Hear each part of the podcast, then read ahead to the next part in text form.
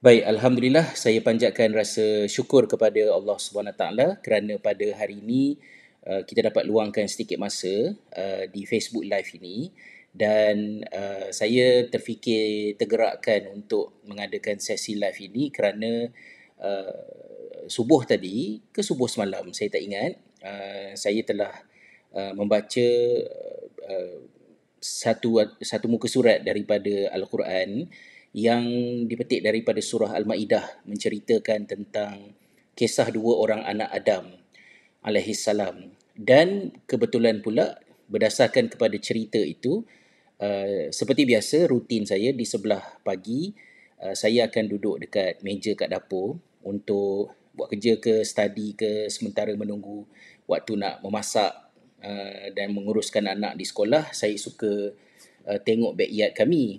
Dan di backyard kami ni um, ada burung yang sentiasa datang kerana kami ada menyediakan sedikit makanan. Uh, apa ni, pihak berwajib uh, di, di island juga ada memberikan pandangan mengatakan bahawa uh, masuk musim sejuk ni adalah musim yang burung-burung berhadapan dengan kekurangan bekalan makanan. Jadi dengan menyediakan uh, bekalan makanan yang baik, Uh, di bahagian dekat rumah masing-masing ni adalah merupakan satu amalan yang membantulah untuk burung-burung tu. Kerana dulu saya pernah post satu vlog cerita tentang cara kita nak buat baik ialah dengan beri burung makan, tapi saya mendapat uh, maklum balas yang agak banyak jugalah, beberapa maklum balas uh, yang menegur bahawa perbuatan saya itu mungkin memudaratkan burung kerana mengganggu ekosistem. We should not feed wild birds. Tapi Um, sebelum saya buat keputusan untuk menyediakan makanan burung dekat back, dekat backyard rumah ni, saya dah baca sikit-sikit lah tentang hal ini, dan ianya merupakan satu amalan yang digalakkan. Jadi di belakang rumah kami ni, uh, salah satu daripada jenis burung yang paling kerap datang adalah burung gagak, eh, yang yang common raven tu lah, burung gagak yang hitam tu kan. So selain daripada burung gagak, ada burung magpie dan ada lebih kurang dalam tiga empat spesies lagi burung yang regular datang. Burung gagak pun burung gagak yang sama. Uh, ada tiga ekor burung gagak yang sama bergile-gile datang ke backyard kami ni untuk makan.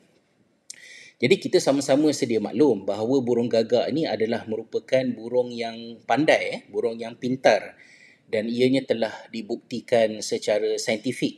Uh, salah satu daripada penerangannya ialah kerana uh, otak Uh, burung gagak ni saiz dia lebih kurang macam saiz ibu jari manusia, dan jika dibandingkan dengan saiz tubuh badan burung gagak, maknanya saiz otak burung tu adalah uh, agak besar untuk burung berkenaan dan menjadikannya lebih kurang sama level dengan binatang-binatang macam chimpanzee dan lain-lain. Sebab itulah burung gagak ni adalah burung yang bijak.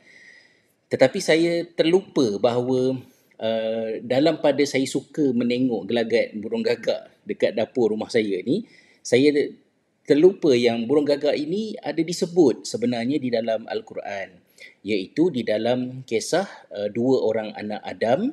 Uh, tragedi berlaku apabila salah seorang daripada anak Adam membunuh saudaranya, dan beliau berada dalam keadaan kebingungan, tak tahu nak buat apa dengan jenazah saudaranya yang telah dibunuh itu.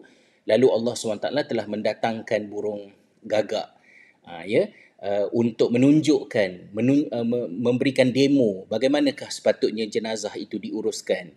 Jadi bila saya baca ayat Al-Quran tu pagi ni ataupun pagi semalam, saya terlupa, um, saya teringat, eh, ya Allahu Akbar, Allah Ta'ala ada sebut tentang gagak mengajar dua, mengajar anak Adam, dan gagak juga secara saintifiknya dibuktikan sebagai burung yang pintar. Uh, jadi kombinasi di antara dua benda itulah yang saya rasa macam uh, jom kita tengok balik uh, sedikit apakah yang disebutkan oleh Allah Subhanahu Wa taala di dalam Al-Quran tentang kisah dua orang anak Adam ni, dan apa yang boleh kita belajar daripada burung gagak ni. Dan um, mungkin saya tunjuk sikit lah burung gagak uh, yang ada dekat dapur rumah kami ni, apa kerenah dia. Jadi saya tengok, uh, right. Uh, okay, scene nombor empat, uh, apa ni, uh, dan saya dapati selepas beberapa hari uh, burung gagak tu berhadapan dengan uh, kesukaran, uh, akhirnya dia dapat idea lah macam mana nak makan. So dia telah bertenggek di atas ampaian uh, yang kami tergantung tu, dan kemudian dengan sebelah kaki dia, burung gagak tu telah tarik uh, bekas makanan tu dan dia pegang dekat tali tu, barulah dia boleh uh, mematuk uh, makanan tersebut. So uh, burung gagak yang sama ni mengambil masa lebih kurang dalam dua tiga hari untuk figure out macam mana dia nak Uh, makan dalam keadaan yang selesa. Uh, so ini satu benda yang menarik lah, dan saya perasan benda ni sebab saya perhatikan daripada hari pertama lagi. Ini masalah orang yang tak ada, orang kata tak ada kerja lah kan, duduk kat dapur, uh, study ke baca buku sambil-sambil tu duduk perhatikan burung kat dapur. Dan uh, bila saya gantung, bila kami gantung satu lagi uh, set makanan dekat uh, sebelah uh, satu lagi store tu, Um, saya nampak juga burung tu telah uh, melak, uh, melakukan satu lagi problem solving yang menarik. Uh, nanti saya nak tengok scene nombor enam. Uh, ini adalah satu lagi uh, fenomenanya apabila uh, kami gantung makanan tu dalam bentuk yang macam tu dan burung tu menghadapi kesukaran untuk makan. Asalnya bila kami gantung ni, saya suka tengok burung yang kecil-kecil yang datang makan. Uh, tak tahulah spesies apa burung tu, tapi um, burung-burung tu comel. Uh, kemudian uh, magpie pun selalu juga datang. Magpie ni keluarga burung gagak juga. Dan dia adalah burung yang paling paling pandai sebenarnya dalam dalam kategori haiwan. Ya.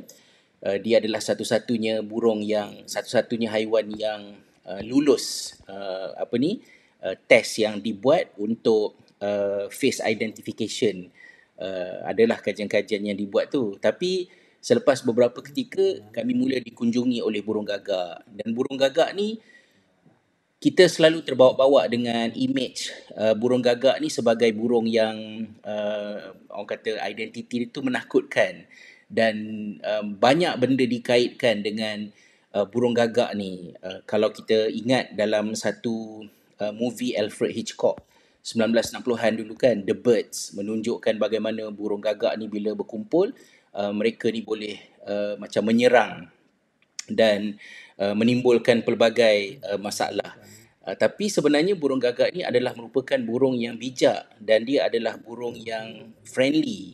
Kalau dia kenal muka kita, dia kenal kita, kita buat baik dengan dia, uh, dia akan Um, bekerjasama dengan kita. Tapi jangan buat jahat dengan dia lah, kita jekah dia ke, halau dia ke. Kalau dia cam muka kita, ha, nanti macam-macam masalah. Anda boleh tengok lah dekat internet, ada banyak um, orang kata uh, video menunjukkan. Jadi dalam video yang ini anda boleh tengok bagaimana burung tu mengangkang kan, untuk mencari kedudukan yang paling selesa untuk dia nak makan burung tu. So burung ni saya dah Uh, benda ni saya ada tunjukkan uh, dekat Instagram saya beberapa hari yang lepas. Right. So ini adalah um, orang kata uh, pemandangan yang ada di dalam uh, di di belakang rumah kami, dan pada hari ini macam yang saya sebutkan tadi, uh, kita nak tengok sedikit uh, beberapa petikan daripada ayat Al-Quran yang menceritakan tentang perihal gagak ni dengan kisah dua orang anak Adam. Baik, uh, apa yang diceritakan tentang kisah anak Adam ini adalah daripada surah Al-Ma'idah, bermula daripada ayat yang ke dua puluh tujuh. Apabila Allah Subhanahu Wa taala menyebut di dalam ayat ini, a'udzubillahi minasyaitonirrajim, watlu alaihim naba'a ibni adama bil haqq idh qarraba qurbanan fatuqabbila min ahadihima walam yutaqabbal minal akhar qala la'aqtulannak qala innama yataqabbalullahu minal muttaqin. Dan bacakanlah, ya, wahai Muhammad, kepada mereka perkhabaran mengenai kisah dua orang anak Adam uh, yang benar, ya, apabila berlaku peristiwa di mana mereka berdua itu telah melakukan uh, satu bentuk ibadat korban uh, untuk Allah Subhanahu Wa taala. Jadi anak yang pertama berkorban, anak yang kedua juga melakukan korban. Fatuqubbila min ahadihima walam yutaqabbal minal akhar. Satu daripada korban itu diterima dan satu lagi korban itu tidak diterima. Uh, dan ini telah membawa kepada perseteruan di antara mereka Lalu salah seorangnya berkata, la aqtulannak, aku akan aku nak bunuh kamu. Ha, ya, uh, qala innama yataqabbalullahu minal muttaqin. Maka seorang lagi pula berkata, uh, sesungguhnya Allah Subhanahu Wa Taala itu menerima korban daripada orang-orang yang bertakwa. Kisah dua orang anak Adam ini uh, tidak ada diceritakan di dalam mana-mana sumber yang lain selain daripada ayat Al-Quran ini.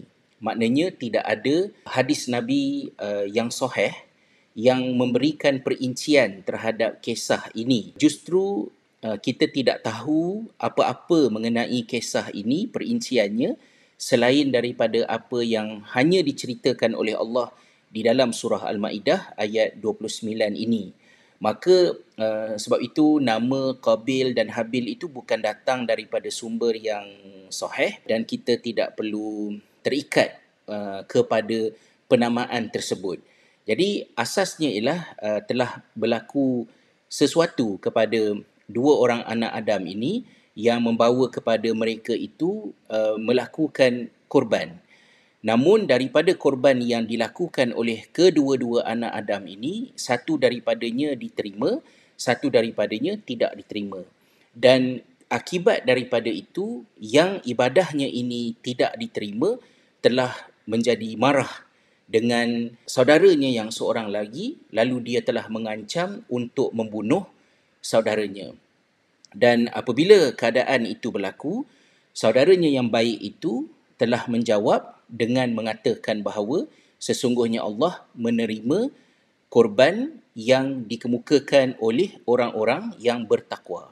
Yakni, kalau engkau tidak berpuas hati dengan apa yang telah terjadi kepada korban kita, apa yang kau perlu ingat bahawa itu adalah kerana ketentuan Allah sendiri, yang mana Allah menerima amalan daripada orang yang bertakwa. Justru maksudnya bukan salah aku, tapi yang kau perlu fikirkan ialah ibadah uh, korban itu tidak diterima, kerana untuk ibadah itu diterima, korban itu diterima, kita perlu memperbaiki diri kita. So bukan aku punca ibadah korban itu diterima atau tidak terima, tetapi kerana apa yang telah ditetapkan oleh Allah. Jadi engkau sepatutnya mengubah dirimu untuk menjadi orang-orang yang bertakwa supaya korbanmu diterima, dan bukannya mengancam untuk membunuh aku. Jadi selepas daripada kenyataan tersebut, di dalam ayat yang berikutnya kata Allah Subhanahu Wa Taala, la in basatta ilayya yadaka litaqtulani ma ana bibasiti yadi yadiya ilaika liaqtulak inni akhafullaha rabbal alamin. Sekiranya engkau menghunuskan uh, tanganmu untuk membunuh aku, tidaklah aku akan menghunus tanganku untuk membunuh kamu. Maknanya ke, engkau mengancam untuk membunuh aku, tetapi aku tidak akan membalasnya dengan mengancam untuk membunuh engkau juga. Asasnya ialah inni akhafullaha rabbal alamin, sesungguhnya aku takut kepada Allah, Tuhan semesta alam. Jadi aku tidak membalas ancaman bunuh engkau bukan kerana aku lemah ataupun kerana aku takut kepada engkau, tetapi kerana aku takut kepada Allah Subhanahu Wa Taala. Allah lah sebabnya kenapa aku tidak membalas kejahatan yang engkau lakukan dengan kejahatan sepertinya. Inni uridu an tabu'a bi ithmi wa ithmika fatakuna min ashabin nar wa dhalika jazaa'u zalimin. Sesungguhnya aku mahu supaya engkau kembali dengan membawa dosa membunuhku dan dosamu sendiri. Jika engkau terus dengan hasratmu untuk membunuh aku, maka engkau akan pergi kepada Allah Subhanahu Wa Taala dengan membawa dosa mu, dan aku tidak mahu aku menambah apa-apa dosa daripada apa yang kau lakukan. Dan sekiranya engkau melakukannya, jadilah engkau tergolong daripada ahli neraka. Wa dhalika jazaa'u zalimin, dan demikian itulah ganjaran balasan kepada orang-orang yang zalim. Banyak yang kita boleh belajar, tetapi kita habiskan dulu ayat ini untuk melihat kesudahan kisahnya. Maka dalam ayat yang berikutnya, seperti mana yang diceritakan oleh Allah Subhanahu Wa Taala, fatawwa'at lahu nafsuhu qatala akhihi faqatalahu fa asbaha minal khasirin. Maka nafsu jahat yang marah dan berdendam tadi itu telah mendorongnya sehingga dia tergamak, akhirnya membunuh saudaranya, lalu terbunuhlah saudaranya itu. Oleh itu, tergolonglah dia di kalangan orang-orang yang amat rugi. Hasratnya untuk membunuh saudaranya kerana geram dengan uh, ibadah korban itu tadi telah terrealisasi apabila anak Adam yang seorang ini telah membunuh saudaranya seperti mana yang dia ugutkan. Dan ekoran daripada kejadian itu, berlakulah pembunuhan, dan pembunuhan ini adalah merupakan pembunuhan yang uh, pertama di dalam sejarah keturunan Adam, daripada Adam alaihissalam sampailah kepada kita sekarang ini. فَبَعَثَ اللَّهُ غُرَابًا يَبْحَثُ فِي الْأَرْضِ ليريه كيف يواري سوءة أخيه قال يا ويلت قال يا ويلتى أعجزت أن أكون مثل هذا الغراب فأواري سوءة أخي فأصبح من النادمين. Lalu Allah Subhanahu Wa Taala telah menghantar seekor burung gagak untuk menunjukkan, yang mana gagak itu telah mengorek-ngorek tanah supaya diperlihatkan bagaimanakah cara untuk menimbus mayat saudaranya yang telah dibunuh. Qala ya wailata a'jaztu an akuna mithla hadzal ghurab. Jadi bila dia nampak uh, burung gagak tu tunjuk macam mana cara nak uruskan mayat saudaranya yang telah dibunuh tadi, timbul kekesalan dalam hatinya. Kekesalan yang ditunjukkan oleh anak Adam itu bukanlah kekesalan atas perbuatan dia membunuh saudaranya, tetapi kekesalan kerana kebodohannya yang bingung tak tahu macam mana nak uruskan mayat ini tadi. Saya berhenti setakat di situ untuk kita memetik tentang kisah dua orang anak Adam ini, kerana kita tidak mempunyai maklumat yang lebih daripada sekadar apa yang telah diceritakan oleh Allah di dalam ayat ini. Jadi apakah di antara perkara yang kita boleh belajar, ya?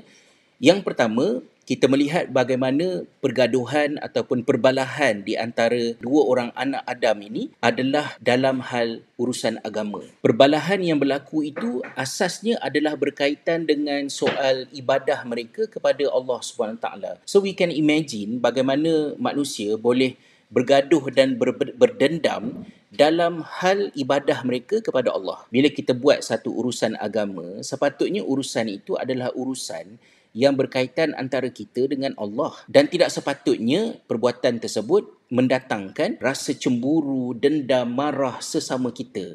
Tetapi something yang kita boleh belajar daripada kisah anak Adam ini, bagaimana urusan agama boleh bertukar menjadi melaga-lagakan sesama manusia. Kata Allah Subhanahu Wa Taala dalam uh, surah Syura itu, an aqimuddin wala tatafarraqu fih.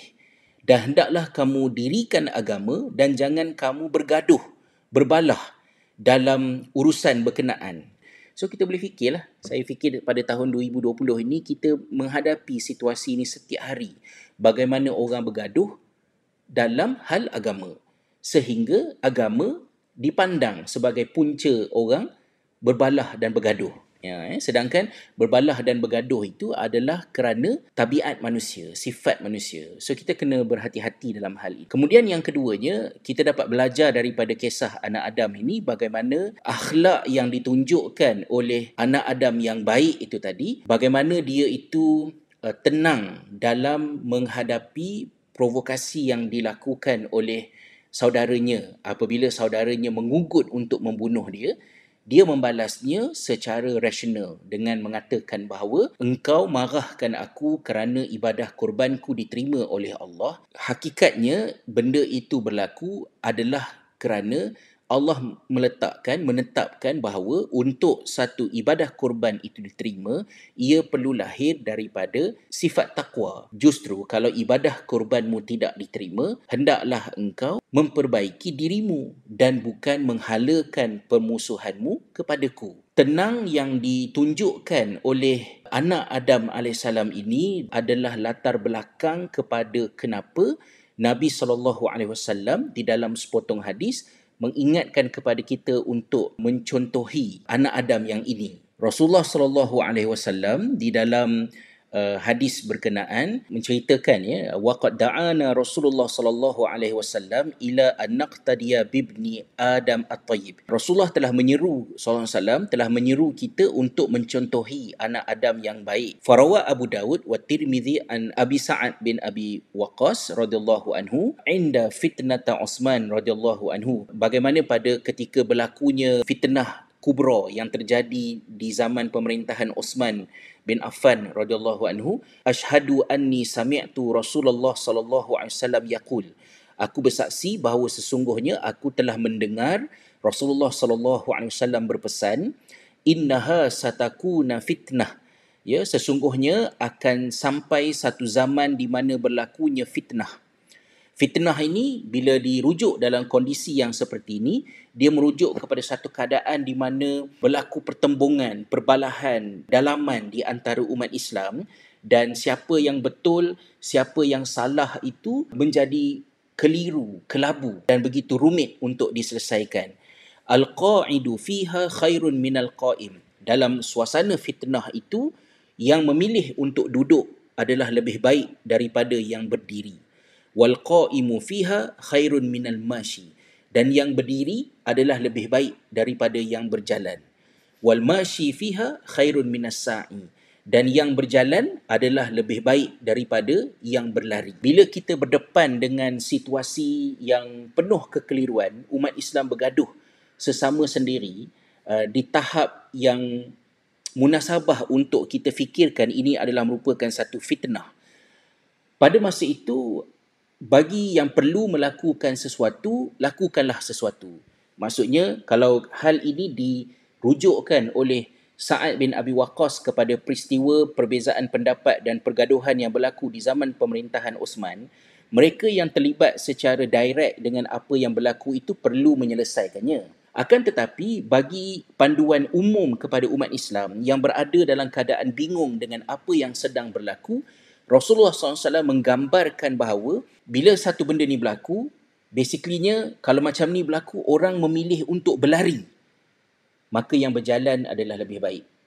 Dalam keadaan yang macam ini, orang memilih untuk bergerak, maka yang berdiri tidak bergerak dipuji oleh Nabi sallallahu alaihi wasallam.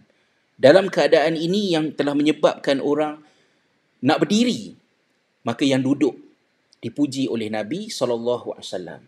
Dan bila situasi yang seperti ini digambarkan sedemikian rupa, qala ara'aita in dakhala alayya baiti wa basata yadahu liyaqtulani, um, apa pandanganmu ya Rasulullah kalau sekiranya fitnah itu uh, menimpaku dan uh, berada di dalam rumahku, apa yang patut aku buat? Maka kata Nabi sallallahu alaihi wasallam, kun kabni Adam, jadilah kamu seperti anak Adam alaihissalam yang baik. Di sinilah bagaimana Nabi sallallahu alaihi wasallam mengingatkan kepada kita bahawa bila, kalau saya nak sebut, uh, bagi saya politik yang sedang berlaku di tanah air kita membingungkan. Yang betul, yang salah, saya tidak mahu mendalamlah pada memperincikannya. Tapi bagi saya, kucak-kacir. Bagi mereka yang terlibat secara langsung dengan perbalahan tersebut, mereka ada tanggungjawab untuk menyelesaikannya dan selesaikanlah. Tetapi bagi kita, orang ramai, pada nak menentukan sikap kita terhadap apa yang berlaku, Nabi sallallahu alaihi wasallam menganjurkan supaya kita meneladani anak Adam yang baik tadi. Ha, ya? Anak Adam yang baik tadi tu apa yang dia buat? Dia tenang. Bila orang, bila saudaranya sendiri provok untuk bunuh dia, dia kata, kalau engkau hunuskan tangan engkau untuk membunuhku, aku tidak akan menghunus, menghunuskan tangan untuk membalasnya. Dan kenapa aku mengambil sikap yang begini? Aku mengambil sikap yang begini bukan kerana aku naif, bukan kerana aku lemah, bukan kerana aku takutkan engkau, tetapi aku takut kepada Allah, Tuhan semesta alam. Maka dalam pertembungan yang berlaku dalam konteks fitnah seperti ini, mereka yang mengambil sikap untuk berdiam diri dan memilih untuk bertenang, kita perlu faham bahawa sikap itu dipilih bukan kerana tidak cakna dengan politik atau tidak mahu terlibat, tidak bertanggungjawab. Tetapi ramai di kalangan mereka yang memilih untuk bersikap demikian kerana memikirkan Allah Subhanahu Wa Taala, dan kita tidak mahu terlajak, terikut-ikut kemarahan disambut dengan berlari, berlari dengan berdiri, uh, berjalan, berjalan dengan duduk, kerana mengurangkan reaksi dan memilih untuk berada dalam keadaan yang tenang, rasional dan boleh berfikir.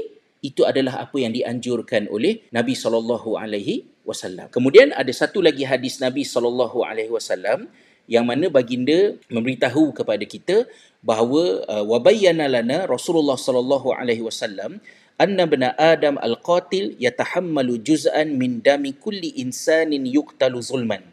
Rasulullah sallallahu alaihi wasallam menerangkan kepada kita bahawa anak Adam yang membunuh itu menanggung sebahagian daripada darah setiap manusia yang dibunuh kerana dizalimi, sehinggalah berlakunya kiamat.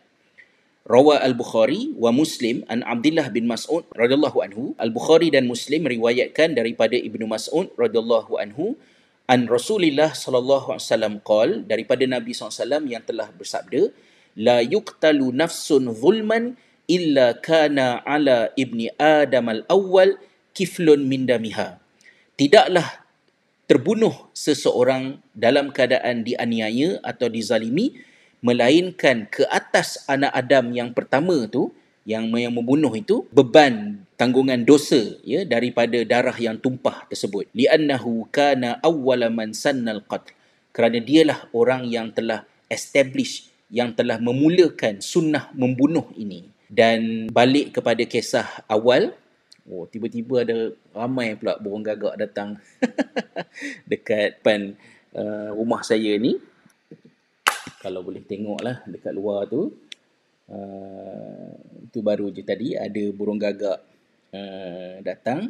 Uh, sebab tadi hujan, jadi uh, tak berapa nak ada burung. Tapi bila uh, hujan dah berhenti, so itu adalah uh, burung yang Uh, antara burung yang selalu datanglah ke belakang rumah kami ni untuk makan makanan yang disediakan. Okey, ni cerita burung gagak lah. Bagi sahabat-sahabat yang baru mengikuti per perkongsian kita sebentar tadi, pada hari ini kita bincang tentang kisah dua orang anak Adam alaihi salam. Uh, menarik sekali kerana dalam banyak-banyak burung, yang burung yang dipilih oleh Allah Subhanahu Wa Taala untuk mengajar anak Adam ya, uh, adalah burung gagak. Dan pemerhatian pada hari ini dan maklumat daripada sains memberitahu, inform kita bahawa burung gagak memang merupakan burung yang pintar dan bijak dari segi problem solving. Cara burung gagak itu belajar adalah melalui observation, pemerhatian. Dia akan perhati dan dia boleh selesaikan sampai tujuh lapan step untuk mendapatkan makanan ke, mendapatkan air dan sebagainya. So it's quite interesting and fascinating. Jadi bagi saya itu sajalah uh, sedikit perkongsian yang saya nak kongsikan dengan sahabat-sahabat pada lepas waktu Isyak di Malaysia ni. Mudah-mudahan uh, apa yang dikongsikan Uh, pada hari ini adalah ya serba sedikit manfaatnya untuk kita sama-sama fikirkan dan teladani bagaimana Nabi sallallahu alaihi wasallam mengingatkan dalam suasana fitnah, apabila banyak berlaku uh, pertembungan, pergaduhan yang mengelirukan ya, di, di kalangan umat Islam.